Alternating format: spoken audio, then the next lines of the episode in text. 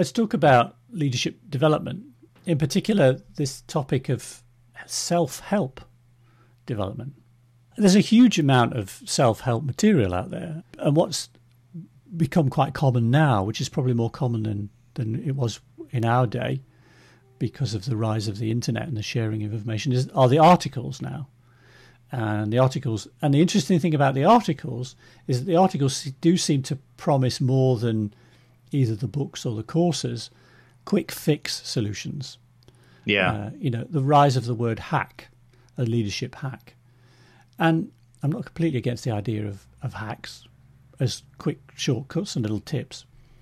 But in a lot of articles you read now, they seem to have gone a bit further than that. And it's basically a shortcut to great leadership. And that's when I start to get very, very skeptical. And and I know you have a similar view about that, don't you? About what it takes to actually properly develop yourself as a leader. Oh, ab- absolutely. I, I think that sometimes when I'm thinking about this, I, I feel really conflicted because, on the one hand, I know and I realize that there is absolutely nothing wrong with trying to better oneself in any sort of way possible. And there are a lot of ways to do that and there's a lot of effort that is put into that. And so I would never ever want to tell people that it's all a waste of time or anything like that. On the other hand, though, I think a lot of what you receive these days in the forms of emails, maybe some podcasts, maybe something else, fit into this notion of a hack, which is something that is very easy to do which will realize instant benefits. And I personally think that that is a false construct. That is that is overpromising too much of the benefit for too little of the effort. And the analogy I use is if you imagine some mountain, I, I imagine a dozen people kind of walking around this mountain thinking, you know, we don't need to drill through this mountain and make a tunnel. If we just tap it in the right place, the whole mountain will come crashing down. And I think that that's just absurd. And so this is a silly analogy, but to me it it really crystallizes that where the flash of insight or the change of focus could be done very quickly. And in the leaders we've talked to, they do identify those points in time the actual work to develop that into a long term gain takes a lot of time and effort. And if we need to explicitly recognize that, we should do so because I think it's forgotten these mm. days. Mm.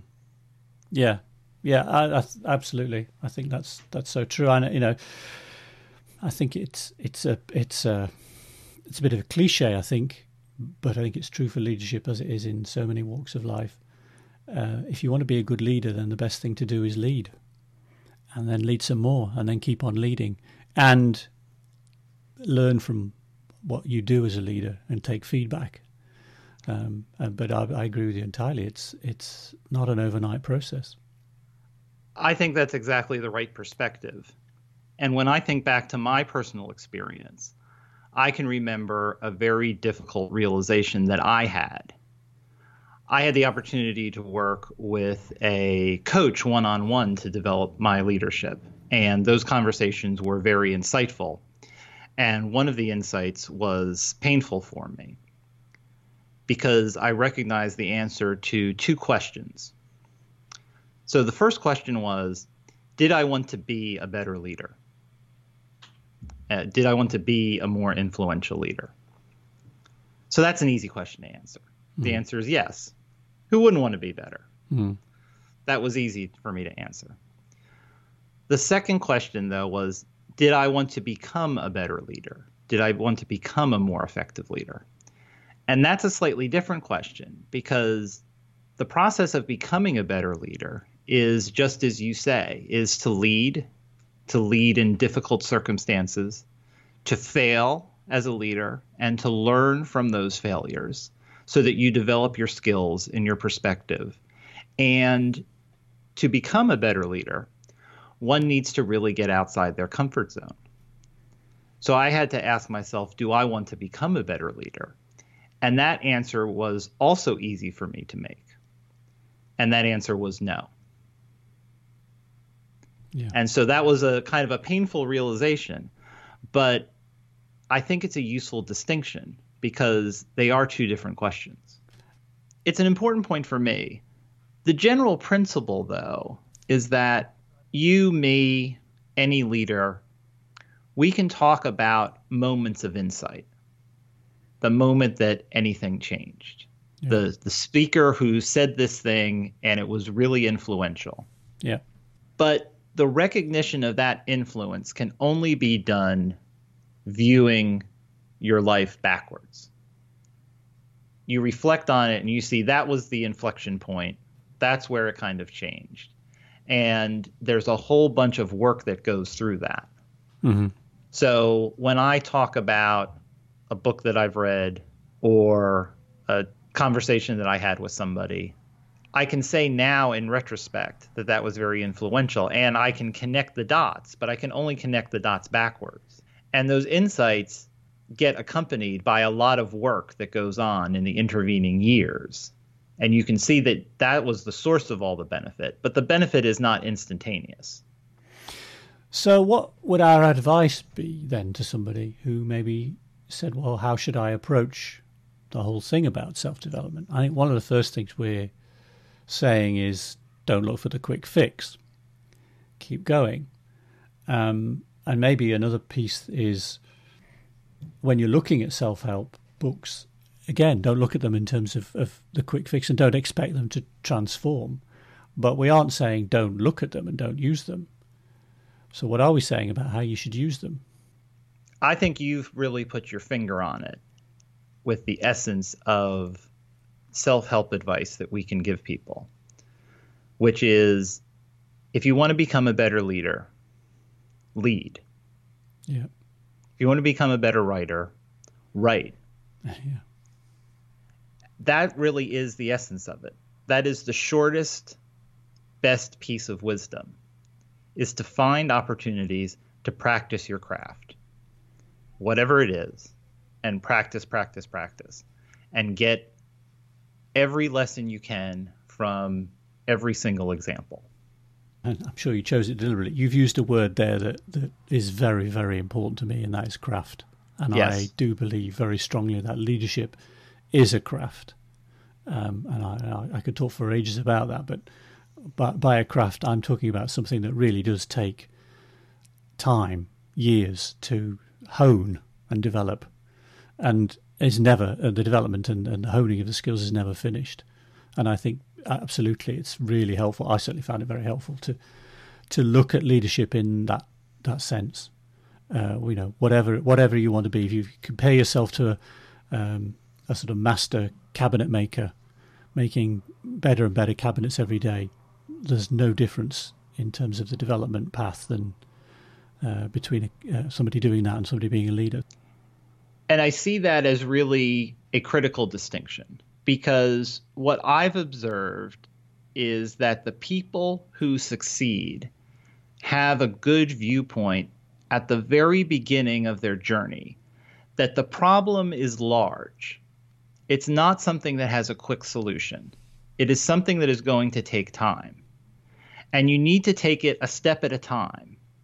And by engaging in that step by step learning procedure, taking it as a craft, I think what happens is you approach the problem at a fundamental level.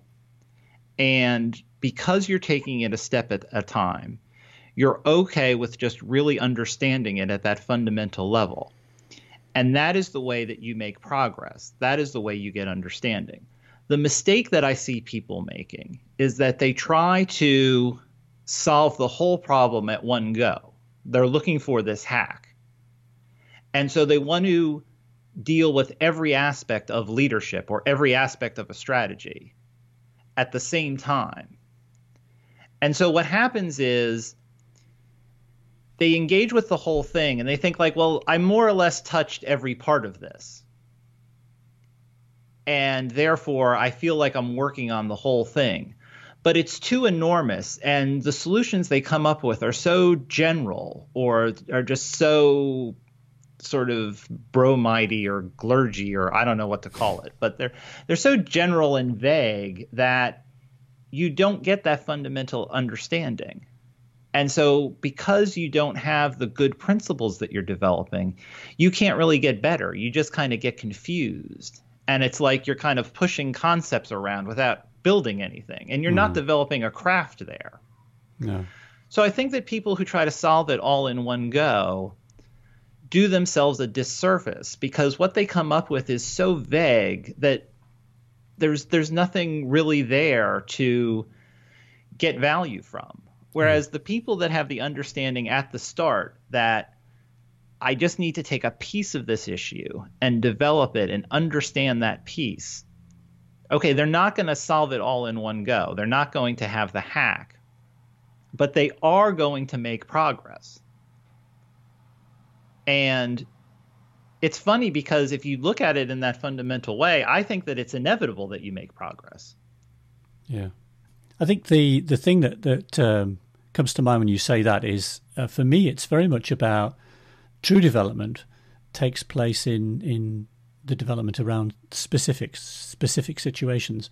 You, you, might you might want to call them the small things, but I, I'm not sure that's necessarily the right word. But it's it's certain situations and certain specific specific situations that you learn and you improve as a leader. And what you gain is you gain uh, sort of techniques, tactics for that that particular set of circumstances, but you also grow as a leader as a whole. The, thing that comes to mind is I remember a stage where I improved a lot my ability to handle poor performers. Uh, and it was triggered because I had one particular poor performer who I inherited from a previous manager, who, uh, t- typical thing, uh, that the issue had been dodged. She was a, um, very nice, very friendly, but she just wasn't cutting it and like no one could seem to bring themselves to actually uh, deliver the words that she needed to hear, give her the feedback, and help her. Uh, also, she was very good at, at, at dodging uh, evidence that indicated that maybe she wasn't performing so well. And when I got the role, which included this person, one of the things that my manager said to me is, "You need to you need to deal with her because it's becoming a problem and it's not been tackled." So I did do that, and I went away, uh, asked some advice um, researched lots of things, thought of some ideas, before I finally then took on the situation and, and spoke with her. And it was probably one of the best performance interviews I've ever done. It was extremely difficult for both of us. But I did do it well. I know I did do it well because it did tackle the, the problem in a way that, that had, hadn't been tackled before. And what helped me was actually quite a lot of little things. I mean, just one thing that came to mind but I, I can't remember where I picked it up from, was say the bad words and in fact write them down. So don't shy away from saying poor or unacceptable. Actually, and and if and this thing was write those down and make sure you say them. Don't don't sort of hedge them. Don't try and make you know. Don't worry about uh, head softening your words so that you it, you know you don't hurt someone's feelings. You've got to say those words. You can deal with the feelings in other ways. And there's that one tip actually was incredibly powerful because that was the thing. She'd never had anybody say these things to her. The other thing was, you know, make sure you back it up with well documented evidence, which I also did. And and I remember reading somewhere the words well documented were underlined. And it said, you know, when you give somebody bad feedback, it's hard. It's it's hard to take, and one of the natural reactions is to go into denial. Well, you have to get past the denial, and the way you get past the denial is to make it completely incontrovertible that it was as as you were saying, and then you can start dealing with well, why was it bad, and how can you can you deal with it? But that one step and learning that, those particular techniques, a equipped me to deal with poor performers in the future. Not that I had that many, fortunately but it also taught me a huge amount about me as a leader and my skills in dealing with people in in difficult situations. So yeah, I think it was the specific that helped me grow in that one situation, but also helped me grow overall. Did it transform me as a leader? No, no, because the interesting thing is, I can remember now over the years following that incident, drawing upon that that experience and being able to apply things that happened in other situations, and as a result, growing um, then also. So it didn't transform me, it equipped me with some things to think about that helped me then tackle other situations in the future a little bit better each time. And I like, you know, I like very much what you were saying about step by step because I agree. I think that's how you do it. I think that's how you grow, and that goes back to the whole craft thing again. If you had another poor performer that you were managing, and you had to have that conversation, do you feel confident you could do it again? Oh yeah, yeah, absolutely.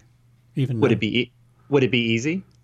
No, no, no. It wouldn't be easy at all. No, they're not. They're not easy conversations to to have. But um, but those would, are those are those are the right answers. I think. Yeah. Yes, you feel incredibly confident you could do it again, but it's not like you do it once and now the roads are clear, all mm-hmm. the traffic lights are green. It's just very it's it's still very difficult. You know you can do it, but is it going to be easy? No way. And there, there's the point. In the one thing I know that if you are going to have that kind of conversation, you're going to have to put the work in having a having a, a, performance conversation with a poor performer takes you know, orders of magnitude. I'm exaggerating a bit.